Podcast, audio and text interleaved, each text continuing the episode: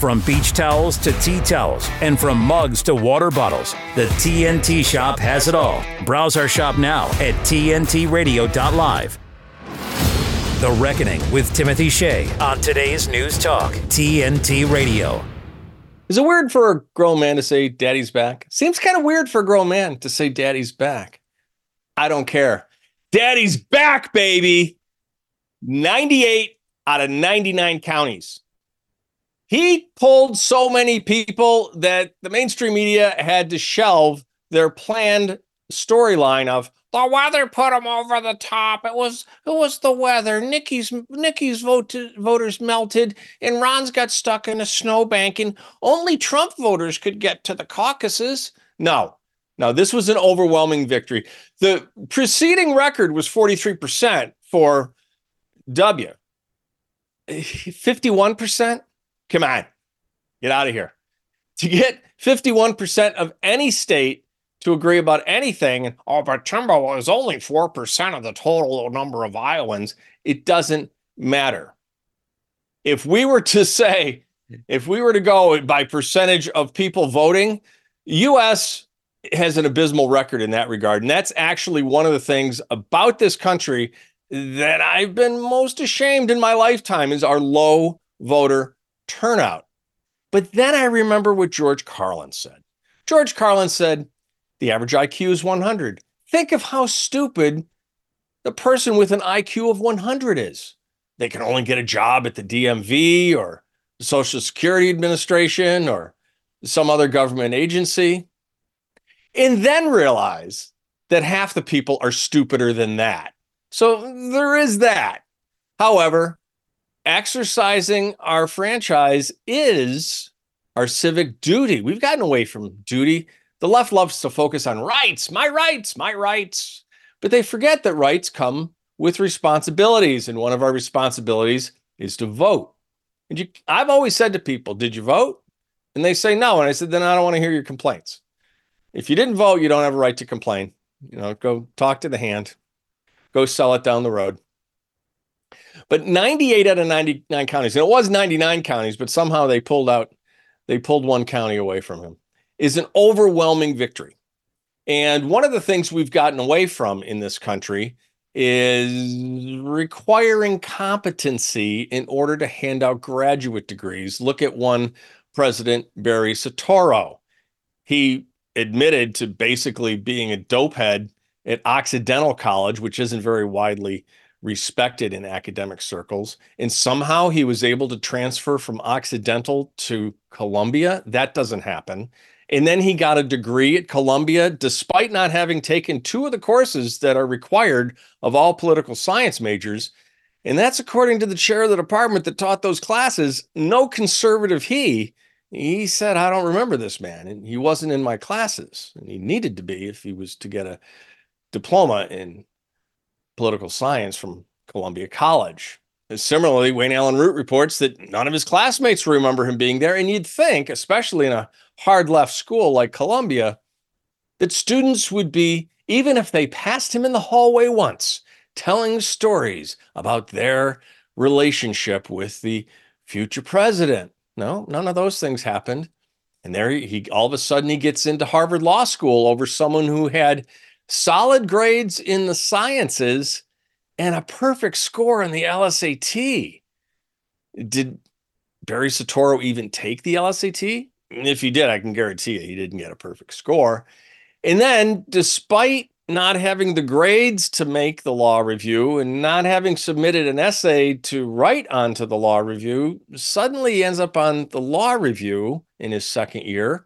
And despite not having done the work that one on the law review does, namely writing a case note in the second year, a, a brief one paragraph summarization of a, a case that addresses a developing point of law, he ended up being president of the Harvard Law Review his entire career smacks of elitism, entitlism, nepotism, and being elevated, not earning based on achievement and merit, but simply being handed. And that's a big problem in our universities today. They're diploma mills for the elites.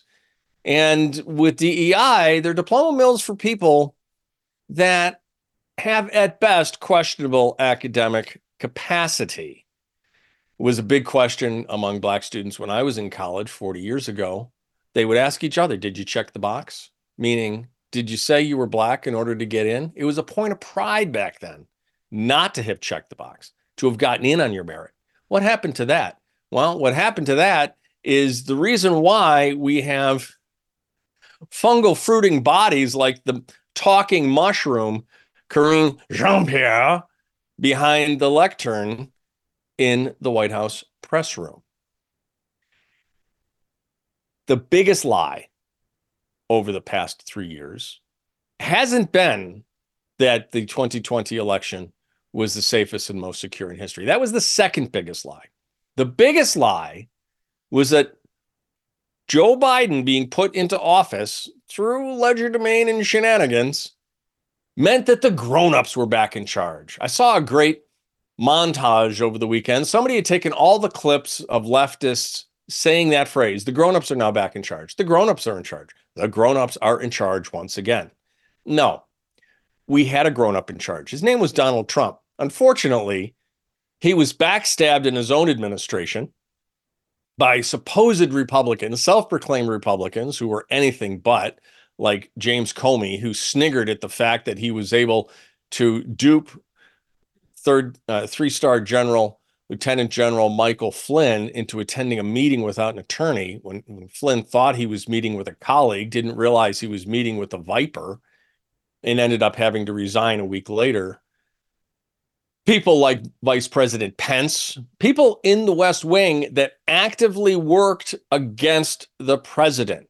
I have stories. I have stories I can't tell you. Someday I'll tell you. But I have stories of people in the West Wing actively working against the president, sometimes to his face. That can't happen again. If we are fortunate enough and blessed enough for the president to survive this coming year, not politically, but physically. You know what I'm saying? He has to do better with his appointments. We cannot have Nikki Haley as a vice president. No, just no. Never Nikki. All of her support came from Democrats. All of her funding comes from Democrats. She herself said that Hillary Clinton inspired her to get into politics, and then she had to figure out whether she was a Republican or a Democrat. She has no core beliefs. She's definitely not America first. And she will do everything in her power to subvert a second Trump administration. We cannot let the barbarians continue to live inside the gates. It's got to end. I'm Timothy Shea. This is The Reckoning. If you missed your favorite TV show or interview, simply listen back when you want, wherever you want. Just visit episodes on the TNT website. We're also on all the major podcast platforms, including Apple, Google, Spotify, Amazon, Podbean, iHeart, and TuneIn. You can even watch us on the Rumble app on Roku. Now there's no reason to miss out on anything on today's News Talk, TNT. Your voice heard here. The government needs to step up and do its job. Today's News Talk Radio, TNT. This week in Chicago, some Tesla drivers learned the hard way about how cold weather affects batteries. As public charging stations became car graveyards after scores of electric vehicles failed to charge properly, if at all, during below freezing temps, highlighting a major problem with the world's plans to phase out gas powered autos. Here with the story, joining me now is TNT news producer Adam Clark, aka Ruckus. Thanks, Timothy. Oh, yes. Uh, the, the year is young. Uh, it's only two weeks into 2024. And this one is probably going to make my highlight reel at the end of this year, if we make it that far. This is a good one. Uh, as uh, Midwest winter deep freeze returns after several years of warmer temperatures, electric vehicles are turning into giant frozen bricks and the freezing temps are revealing a major vulnerability in EV technology.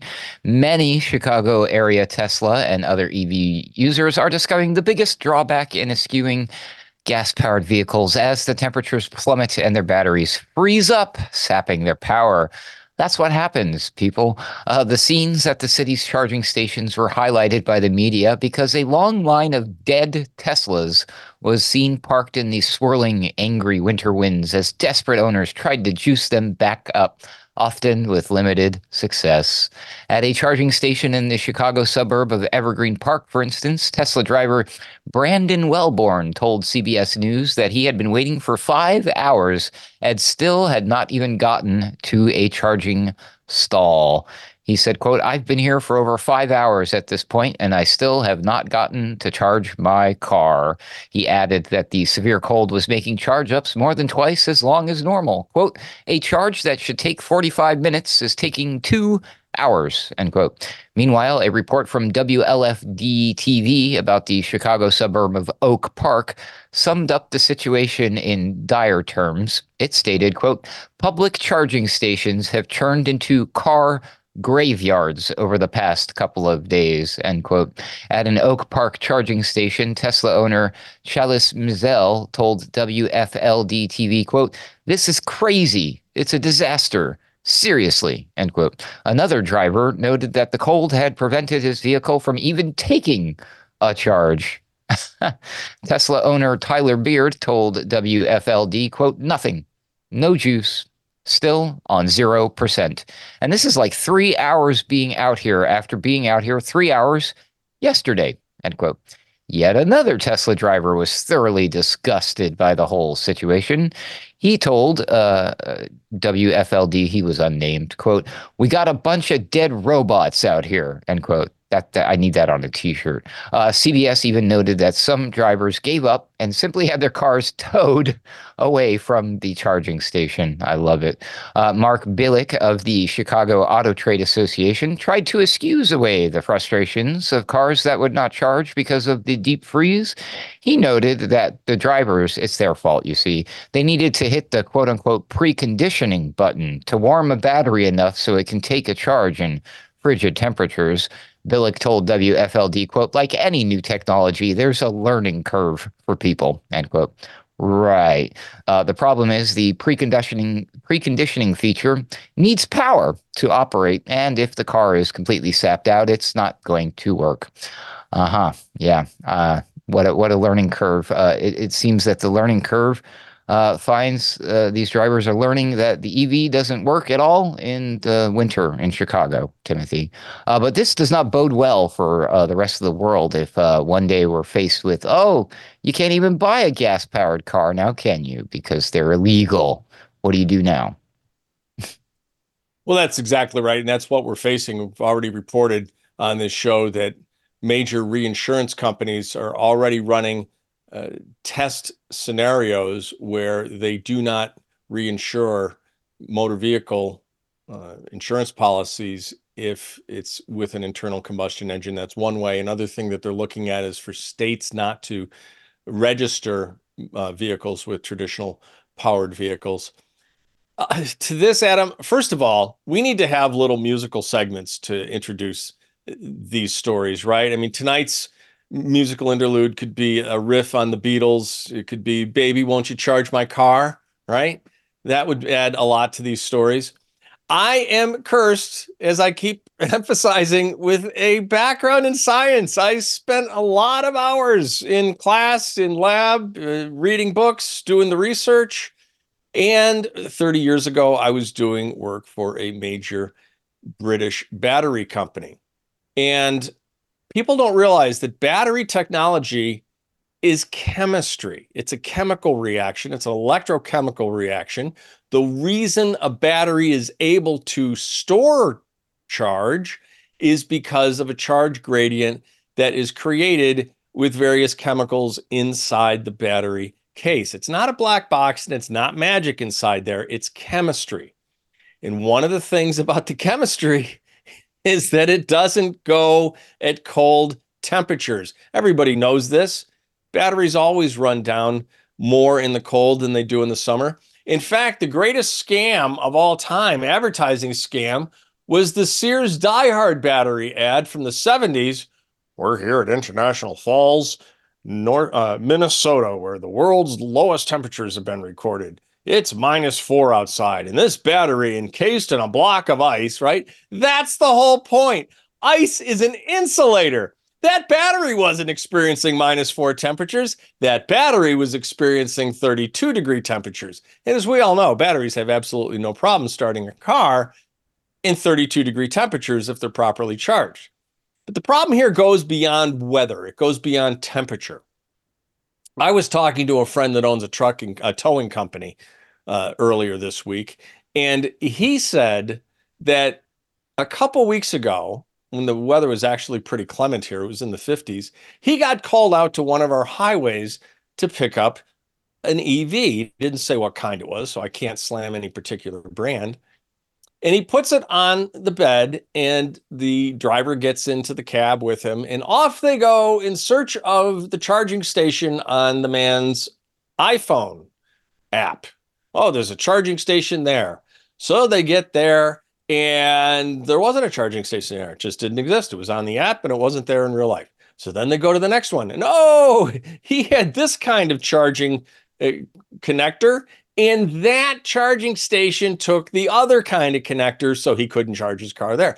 He they ended up driving around for two hours. The guy still didn't have a charge. And finally, my friend said, Listen, I'm not a taxi service here. I got other jobs. I, I'll tell you where you want me to go, but we're not going to keep driving around looking for a place for you to plug in your toy.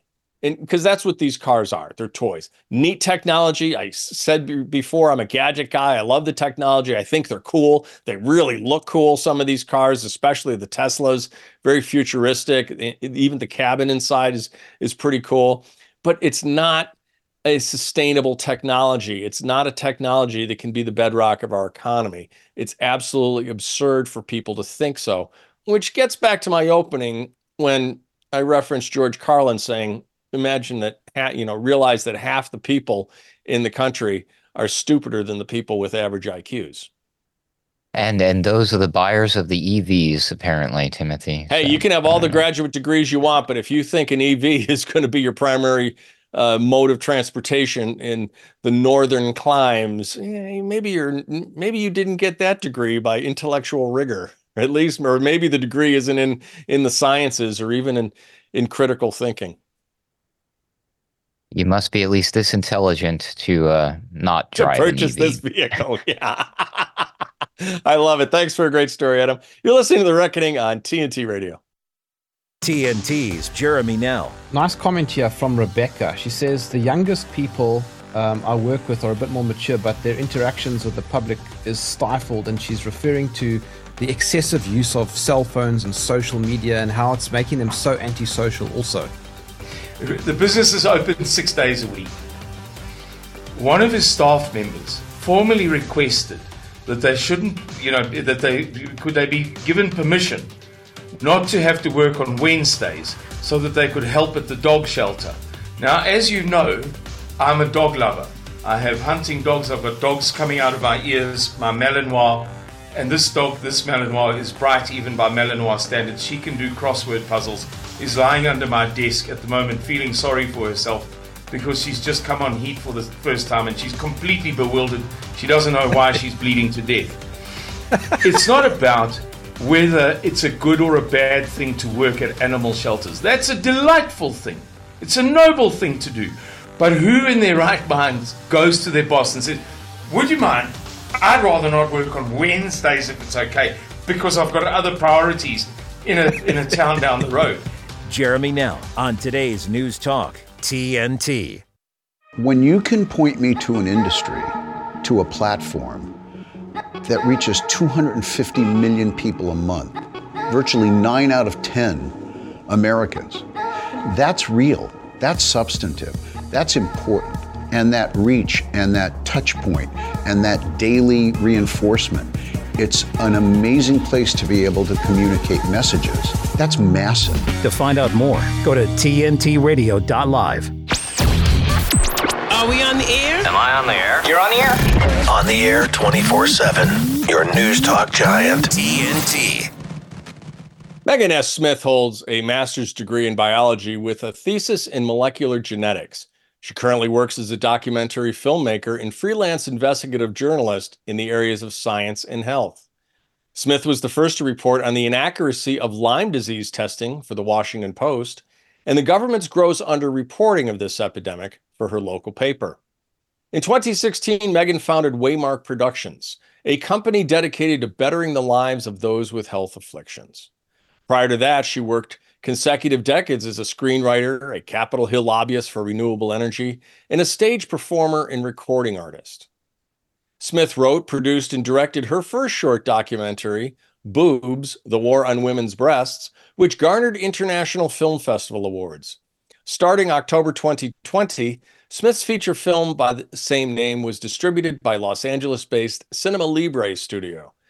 The film looks into different breast cancer screening tests for women. Megan joins us tonight to discuss her second film, which she also wrote, produced, and directed. Entitled A New Standard of Care Alternative Cancer Therapies, it examines non conventional cancer therapies. The film is dedicated to her late husband, who passed away of cancer in 2009. I'd like to welcome to the reckoning for the first time Megan Smith. Hello. Hi, Timothy. Thanks for having me. My pleasure, Megan. We share a educational background. I was in a doctoral program in biology and looked down the road and realized I didn't want to spend the rest of my life either stuck in a lab doing work that I probably wouldn't feel comfortable doing and at the same time scrambling for grants and playing mother may i so i went into business. I didn't i didn't stick it out for my master's so good on you for sticking it out and getting the degree. Uh, i found it's funny because i found that uh, my background in science has helped me tremendously in the various jobs i've had and even though in some of them a phd was seen as the uh, standard of entry the, the admission ticket um, really it was more of an ego thing than an actual requirement. The doctoral research being such a narrow field. Have you found the same thing that your background in biology has given you the ability to to see around corners and to see through all the bs that the government is spewing at us Absolutely. I, I, feel like this whole journey, all of my like my lobbying instincts and um my I was an investigative reporter and screenwriter before I started becoming a this documentary filmmaking business. And of course I'm using my master's in science quite a bit because I'm having to delve into the medical literature, which I don't think otherwise I could really even begin to comprehend. A, a lot of it's very, you know, the intricacies. I'm able to understand a lot more than probably a layman. So it's come in very handy. Absolutely. It's what tipped me off. I, I, realized we were up against something that wasn't medical very early on in the COVID scamdemic when the evening news kept breathlessly reporting the R naught value, the R naught value. And I was telling people, well, the R naught value is a measure of how many people got sick out of how many people got exposed. We don't have a test to determine that the people who are sick are sick from this virus. And we have absolutely no idea what the denominator is, how many people were exposed. So it's just a made up number. They're pushing fear. And you could see from March 2020 that we were in kind of a bizarro world that was anti science. And the people that were actually coming out and trying to explain the real science, uh, why PCR tests weren't appropriate to be using for diagnostic purposes, why the mod RNA technology was going to make people sick. I mean, I predicted most of the side effects we've seen in June of 2020. I'm sure you were out there with your background in, in molecular genetics as well uh, it's it's both a blessing and a curse sometimes because people are believing the liars and not believing the people that are trying to protect them from the liars. Yeah, I, w- I was trying to warn a lot of my friends. I said, I'm not sure that this is a good idea. And people knew that I had a master's in science, so they were calling me up. And sure enough, many of them got injured. Um, so I medical industry is really good at skewing statistics and using terminology that people don't understand and that's how they've gotten away with. Um, this is kind of interesting. Two of the top five medical journalists, two of their editors have come out. One has said about 50% of the medical literature is fraudulent. And another one said, based on that, you can't even t- trust your own doctor.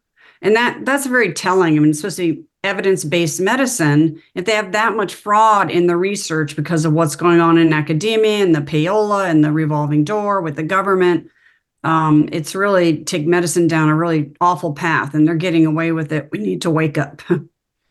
they really are getting away with it. People like Fauci, Birx et cetera, need to be sent to prison.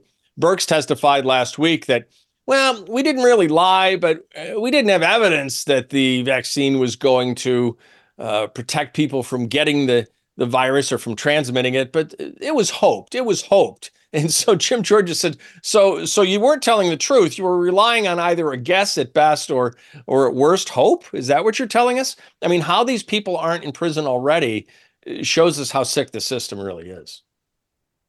Yeah, I think it's going to take everyone needs to just wake up. Um, I think slowly things are changing. The m- medical literature is changing. Finally, the truth is starting to come out very slowly.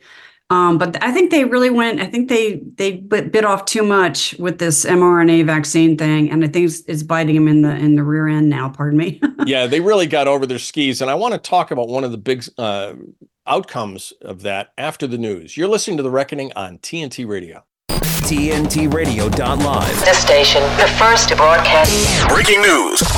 TNT Radio News. For TNT, this is James O'Neill. The Islamic Revolutionary Guard Corps says it used ballistic missiles against an ISIS base in Syria and a stronghold of the Israeli spy service Mossad in Iraq on Monday, in retaliation for recent terrorist bombings in Iran. After achieving a commanding win in the Iowa caucuses, former President Donald Trump called for unity within the Republican Party to reclaim the country from President Joe Biden in the upcoming general election.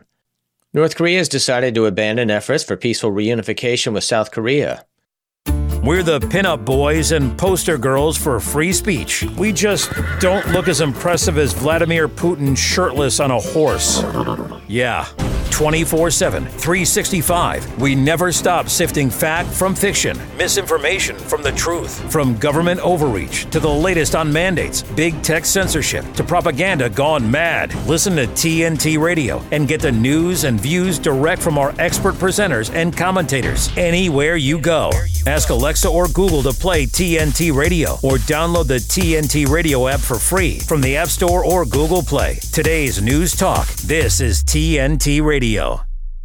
Megan, we refer to a collection of diseases under the rubric of cancer. Cancer isn't a disease, it's it's a number of different diseases. It manifests differently in different organs, it has different mechanisms of action, and ultimately it will lead to death through different uh, pathways. Uh, but cancer is something that's very real. My brother had leukemia. I've lost several friends to breast cancer, to brain cancer, to pancreatic cancer, to liver cancer. My grandfather died of liver cancer. So these are very real diseases. So when we're talking about cancer now, it's not that it's not that cancer is caused, for example, by these mod RNA vaccines because there are a number of causes. Some are environmental. Lung cancer is there is a high correlation between the lifetime of smoking cigarettes and dying of lung cancer, as my poor mother did. There are genetic predispositions with the BRCA1 breast cancer uh, gene, which ran through my father's whole family and took my grandmother and all of his sisters. And my own sister had breast cancer as a result. So I, I just wanted to put that context so people understand that when we're talking about what's going on with cancer now, it, it's not to diminish the severity of cancer however it manifests. And it's not to imply that it's a single causation agent or conversely, that there's a magic bullet that will take it completely away. You know, your husband passed in 2009 from cancer, and you, you have my condolences for that. I think people are starting to realize, though, how as we increasingly toxify our environment, as we increasingly have uh, habits, eating habits that aren't healthy, that we're predisposing ourselves to cancers. But now with these mod RNA injections, there's something brand new happening, isn't there? Yes, and uh, I, you know, the um, cancer is an inflammatory process. All chronic diseases are, and the mRNA vaccine and actually COVID itself induce an inflammatory process. So you're setting yourself up for all all kinds of chronic diseases, and you know this has been widely reported now in the literature. And cancer is one of them. I have so many friends now, and I have six friends or acquaintances in stage four cancer, brain cancers, like you said, three or four of them in brain cancers. I mean, it's crazy what's going on. Um, so just be aware that you got to get this inflammation out of your body. Sugar does create infl- inflammation. You got to change your diet, detox. And my film talks about all of this. It kind of walks you through what the doctors are talking about. Excuse me. they, I, I found that a lot of these doctors have um, a whole bunch of things that they like. Dr. Burzynski down in Houston, Texas, may have a silver bullet called anti-neoplastons. Um, but basically, and the, the Rife machine, I don't know if you know what the Rife machine Yes. is. It's electric Mhm. medicine. That one, I mean, I've seen that cure cancers. Um, otherwise, it's a protocol of vitamin C or the, and a lot of them use that. And then Laetrile might be another one, but you can only use that in, in basically in Mexico.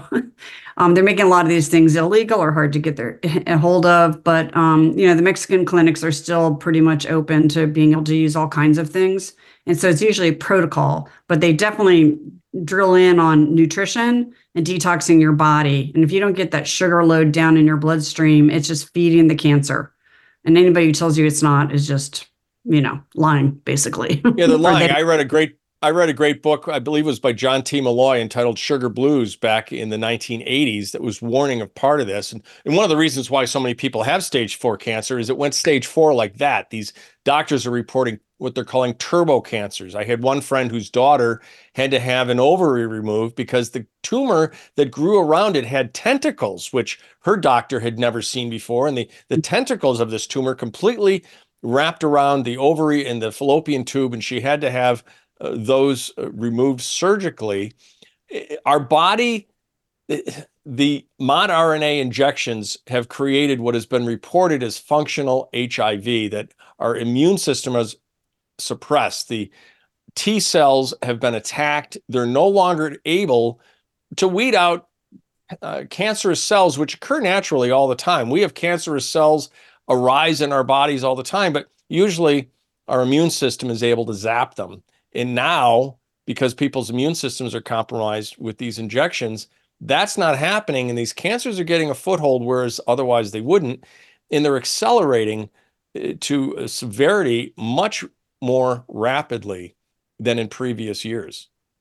Yeah, these spike proteins. I mean, I, I I wondered why they took the spike protein of the whole virus. Why did they take that Right. to amplify that and put that into the patient? I thought that was that was kind of telling. Um, I don't know if it would have worked without the spike proteins. My guess is it might have. Um, but they're causing, they're wreaking all the havoc. So we just have to stay on top of, you know, being as anti-inflammatory in our diet and exercise and all the things we should be doing that a lot of us don't do. Well, this We is how cynical I am. This is how cynical I am because you're absolutely right. They could have just put the genes for the protein coat in there and gotten the immune response.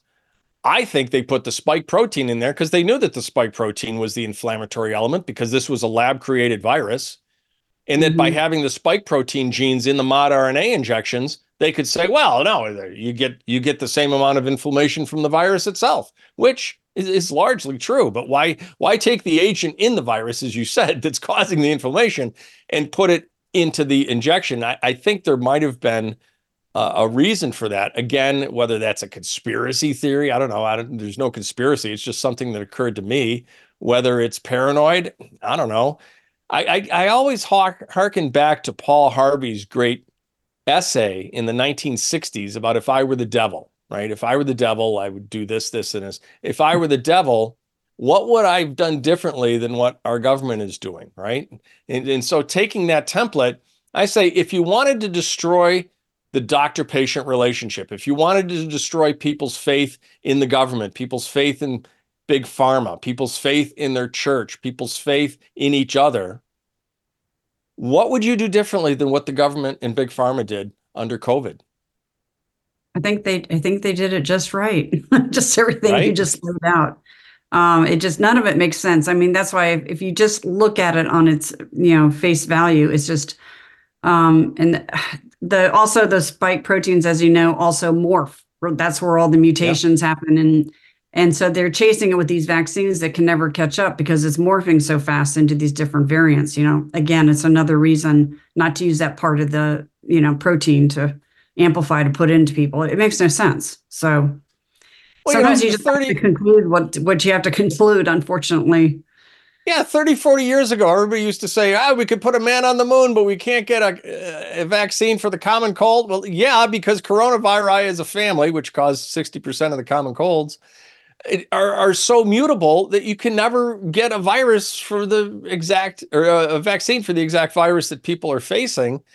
And yet here we are all of a sudden being told that no, not only will this work, but you have to do it or you're going to lose your job. You're going to have to leave the military. You can't come to school it, it's really gotten Orwellian very fast, hasn't it? Mm, yeah, it has. As soon as I heard that it, it was the coronavirus, the SARS coronavirus, I, I just broke down and started crying because I said, this thing's never going to go away. We're stuck yeah. with this thing. So it's. I'm it's actually happy, happy.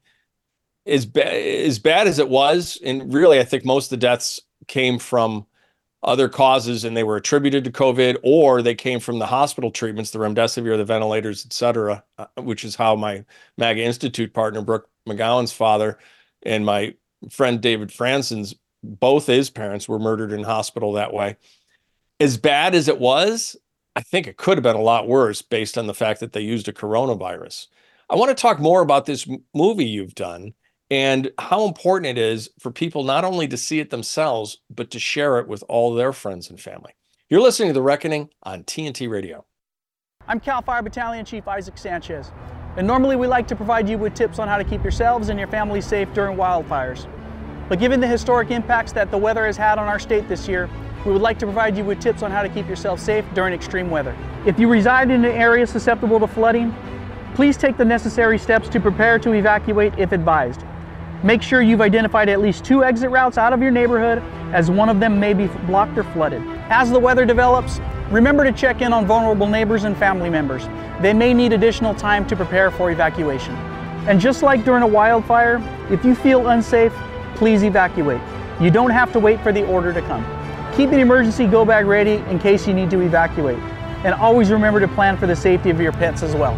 If you must leave, never drive around roadblocks. It can take as little as 12 inches of water to sweep your vehicle away. And always remember the mantra, turn around, don't drown. Be aware of first responders working in highly impacted areas, especially on the roads. For additional safety tips and updates on CAL FIRE activities, follow us on social media or visit fire.ca.gov.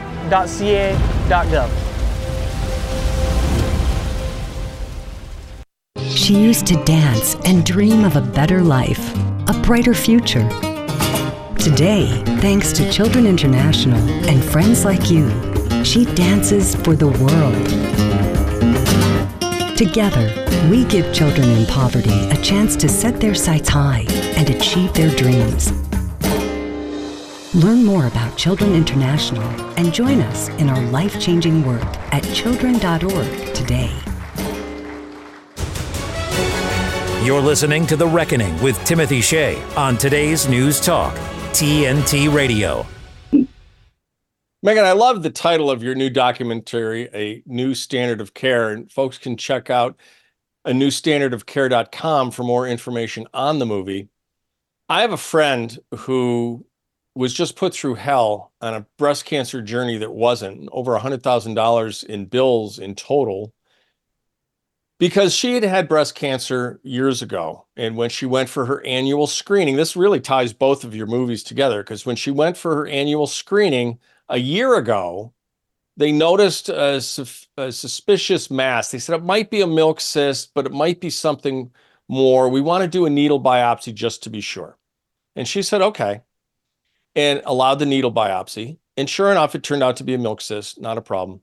But then they came back and they said, but you know, on the way to the site that turned out to be a milk cyst, we saw some cells that looked suspicious. And we want to do a biopsy of that tissue just to make sure. Preying on her fear, right?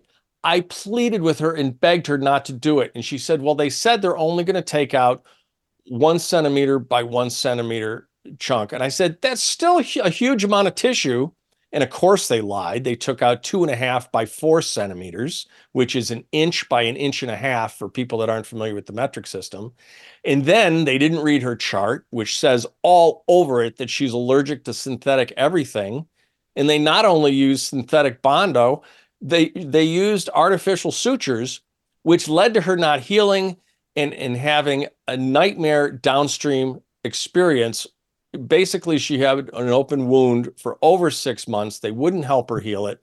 She finally had to go to another hospital to get the treatment.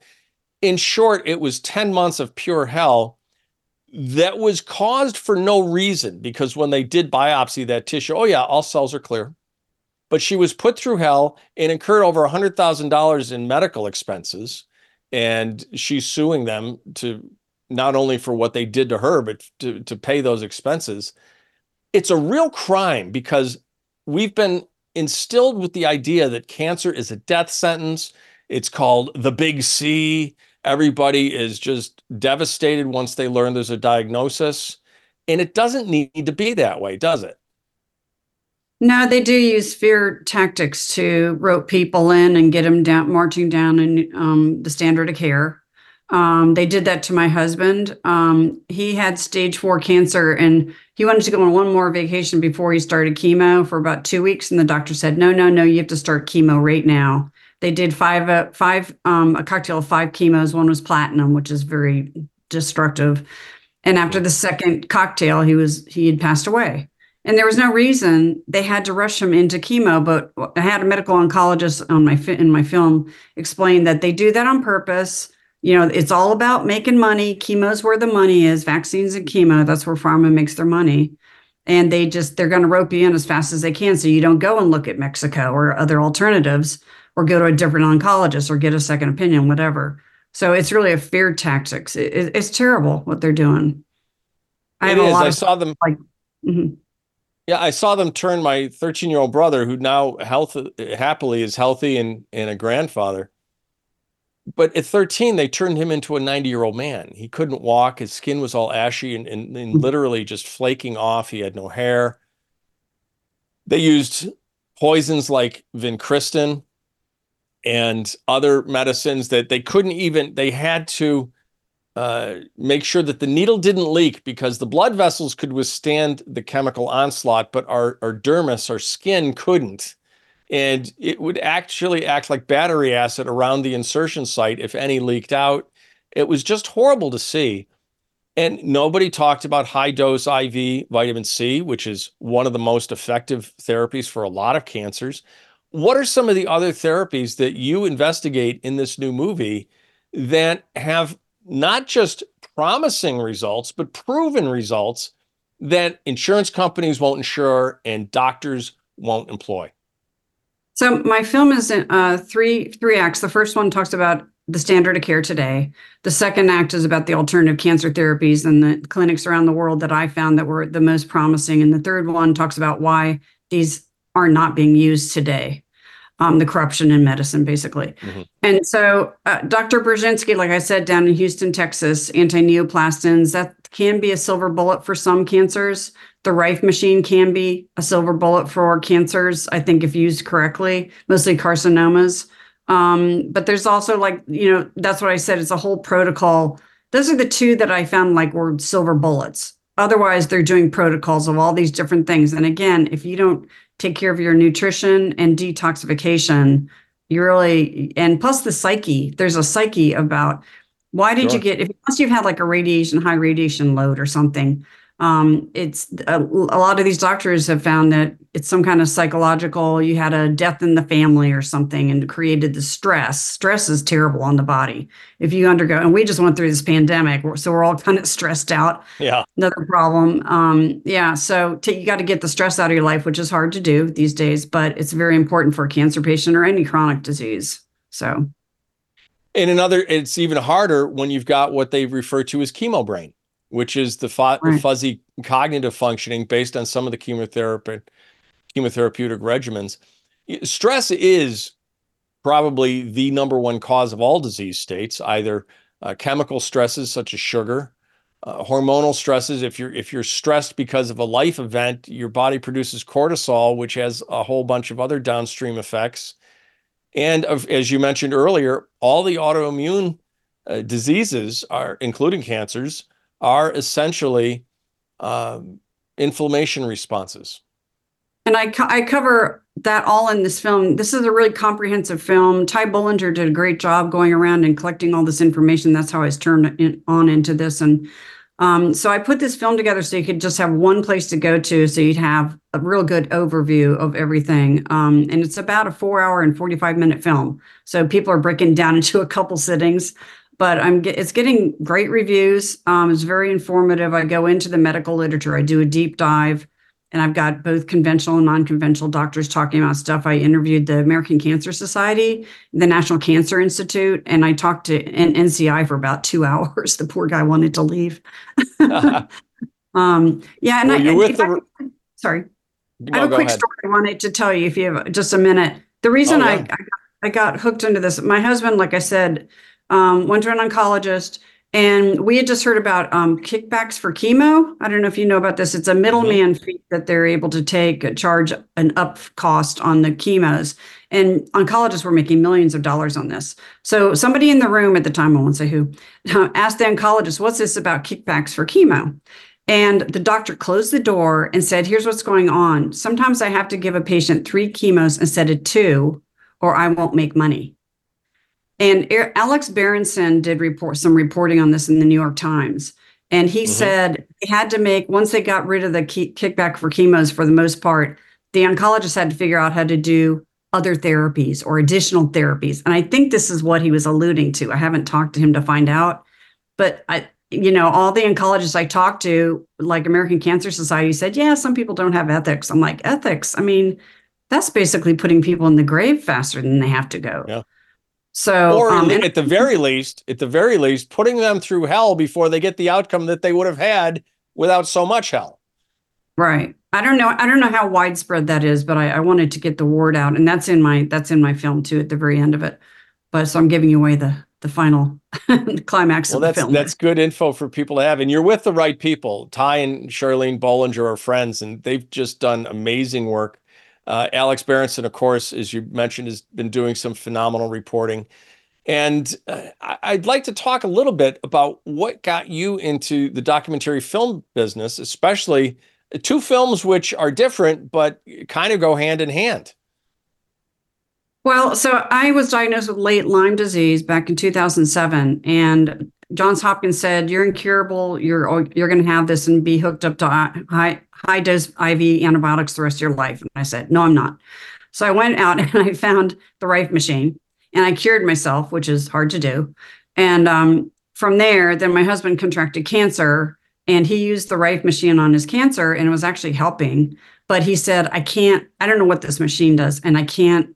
I can't go there, Megan. I have to follow the white coat. And which is what he did. And it was a terrible, I couldn't convince him otherwise. And so that stuck with me. And plus that story about over chemoing people. And I said, I have to do something. And so I had all the tools, like I explained earlier. And I just said, you know what? I'm going to grab a cameraman and we're going on the road. So we, we went to the EU and then all over the US and Mexico. And um, I just put together what I thought were some of the top doctors and clinics and just kind of honed in. They gave me patients to talk to. So I have patient interviews also. And I think, you know, the people I'm talking to that believe mostly in conventional, they're watching this film going, oh my gosh, I had no idea. So it's a really informative film, I think. We're, And I think it's important for physicians to see it because doctors don't go into medicine to be evil. At least most of them don't. Right. And a lot of doctors, especially in in the scamdemic, they believed what they were being told by their certifying boards. They believed what they were being told by the AMA. They believed what they were being told by FDA and CDC. And a lot of them now, not all of them, not even a majority, unfortunately, but a lot of them realize that they've been lied to all along, which has spurred them to start doing their own research and realizing the, the real scam that a lot of institutionalized corporate medicine has become. Right. Their associations, they were relying on their associations to tell them what to do. And they're just being fed, you know, a bunch of baloney. So I'm glad to know that the doctors are finally waking up because they do need to do their own research. And it, they don't have time. I know they, they're busy, but they're just going to have to make time. It's just otherwise they're tell telling the patient the wrong thing. Yeah, and I lay a lot of th- this blame at the feet of Obamacare. Okay, it was Obamacare that brought us electronic health records, and now it's basically turned doctors from practicing the art of medicine into practicing following an insurance company dictated algorithm. Well, and that's become the standard of care. And that's the problem. Insurance companies shouldn't be establishing what the standard of care is because now doctors won't deviate from that flow chart that they're given by the insurance company, the diagnostic flow chart and therapeutic flow chart. Because if they step outside of that, if they consider high dose IV vitamin C, now they're open up to a malpractice case and their insurance won't cover it because they stepped outside the standard of care. It really is a vicious cycle and it's been it's a system created solely to increase the amount of dollars spent on healthcare in this country. And I've talked I talk about that in my film too. You're touching upon everything it's in my film. Um, liability and the fact that our basically the standard of care is set by insurance, like you said, Medicare, so the government. And then the, the private insurance companies do you know mimic what they're they're covering. And then from there the medical establishments the academia might research to support it. I mean it's kind of it's all backwards. It should be research and build from there and what people see in clinics and it's going exactly opposite. It's going insurance companies down which is wrong it is wrong and it gives lie to the entire expression evidence-based medicine. Oh well we are we practice evidence-based medicine here. No you don't. You're doing what the insurance company is telling you to do it, it, you're you're actually denying the evidence. Right and it goes back to 50% about 50% of the medical research is fraudulent. So right. you know one one gentleman told me he's a a doctor. He said as his med professor came in first day of med school and said look, 50% is fraudulent. Problem is we don't know which which 50%. So good luck. right. And and it's not just random journals we're talking about. We're talking about the mainstream scientific journals. We're talking about the American Medical Association journal. We're talking JAMA, Journal of the American Medical Association. We're talking about the New England Journal of Medicine. We're talking about the Lancet out of the United Kingdom. These are th- these are the New York Yankees of the scientific world and now we're finding out that half the stuff in them is bogus? It's it's shocking to say the least. It is shocking and i i'm not sure how they're ever going to unravel this mess. It's just there's too much money involved this revolving door between academia and big pharma and, and our government agencies. It's just it's a mess and congress you know they need to get off off their you know what's and get out there and pass some good regulations and well, what we need to do, we need to have legislation that is going to repeal the ability of big pharma to advertise on television and radio because a lot of the problems have arisen in the last uh, 25, 30 years since they've been able to advertise. And I think a lot of the problems stem from that. Amen. I, I totally agree with you there. And again, you know, they got like four four lobbyists for every member of Congress in big medicine. Yep. I mean, it. I just don't know how how you turn this thing around. Well, one of the ways is for someone to see something and do something, which is what you did. I think in our society, we idolize the wrong people. We idolize singers who haven't written their songs and whose voices are all being modified by auto tune and computer anyway athletes oftentimes that take performance enhancing drugs to get their athletic performance. You know lebron james who never went to high school but is a phenomenal basketball player but all of a sudden we're supposed to listen to his views on climate change? I'm sorry. I'm not taking my information on the global environment you know weather from high school dropouts be they greta thunberg or lebron james or high school graduates. It's not going to happen.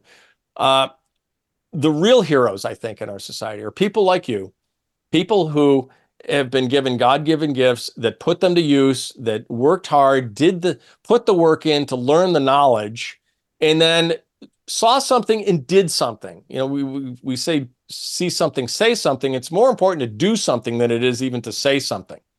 Although, you know, saying something can be doing something if you're getting the word out, but but you're getting the word out more effectively. You're not just getting up and giving speeches you've actually gone out and put the work in to create two great movies that people really need to see. And I would strongly encourage people to go to a newstandardofcare.com and get the movie and share it with all your friends. Megan, I can't thank you enough for coming on. And really, I can't thank you enough for the work you're doing because you're saving lives that you'll never even know about. Thank you, Timothy. I appreciate what you're doing as well. Thank you. That's it for tonight's Reckoning on TNT Radio. Stay tuned for the Havorier Moritz show. Until next time, God bless you. God bless these United States. Keep fighting the good fight.